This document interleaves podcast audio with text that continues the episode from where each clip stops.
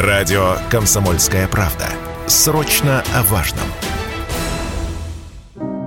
Вячеслав Зайцев был не просто первым модельером Советского Союза. До появления Валентина Юдашкина он был единственным, тем, кого знали в лицо и по имени, тем, кто общался на равных с гигантами западной моды, тем, кто еще в 1982 открыл в Москве свой собственный дом моды, тем, кто одевал крупнейших советских звезд – Аллу Пугачеву, Эдиту Пьеху, Людмилу Зыкину, Людмилу Гурченко, Муслима Магомаева, фигуристку Людмилу Пахомову и множество других. Это его наряды носит Зиночка в Иване Васильевиче. И Андрей Миронов сыграл свою последнюю роль Фига Фигаро в костюме, созданном Зайцевым для спектакля театра сатиры. В нем у актера и разорвалась аневризма прямо на сцене. В нем его и похоронили. Секретами стиля Зайцев делился и с миллионами простых советских граждан в телепередачах.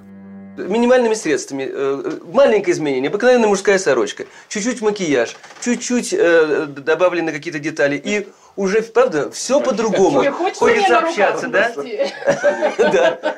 Поэтому, как говорится, домашней одежде ней нужно совсем чуть-чуть, больше чуть-чуть внимания и любви к тому человеку, ради которого ты хочешь быть красивой. Вячеслав Михайлович Зайцев родился в 1938 году в Иваново. Его мать была уборщицей и прачкой, и еще в детстве он был поражен глубоким белым цветом отстиранных ею вещей. Он начал рисовать, вышивать крестиком. Говорят, мечтал стать актером, вот только об этом пришлось забыть. Его отец после войны попал в лагерь как враг народа, и с таким папой в театральное училище славу бы не взяли. Так что, когда он вырос, поступил сначала в Ивановский химико-технологический техникум, а потом в Московский текстильный институт.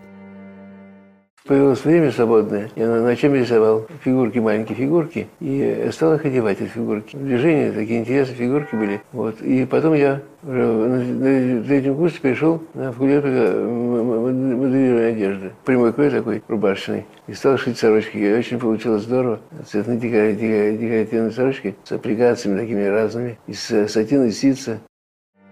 Первая же коллекция, созданная им в молодости для работниц, была эффектной. Яркие телогрейки, юбки из павлопосадских платков. Худсовет был в ужасе, но, говорят, на то совещание каким-то невероятным образом попали журналисты из «Пари Матч», и вскоре журнал опубликовал статью под названием «Человек, который диктует моду Москве». Она была протестная коллекция такой. Я протестовал против бесцветия, серости, такой унылости. Ну, к нему сделал, искал посадских тканей этих юбки из платков. Получилось очень декоративно, потом думаю, не, не хватает еще этих валенок. Валенки разукрасил, серые жуткие валенки, прикрасил гуашью и темперой.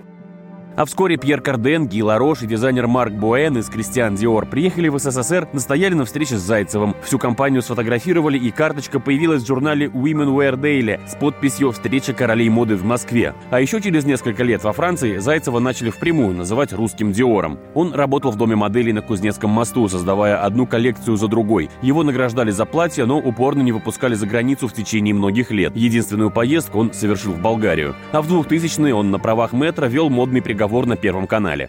С вами программа «Модный приговор». Заседание модного суда объявляю открытым. В 2016 году у Зайцева была диагностирована болезнь Паркинсона. Неизлечимый недуг стал прогрессировать год назад. Последние месяцы модельер не мог сам ходить и не говорил. 30 апреля вечером ему стало плохо. С внутренним кровотечением модельер был доставлен в Щелковскую больницу и вскоре скончался в реанимации. Василий Кондрашов, Радио КП.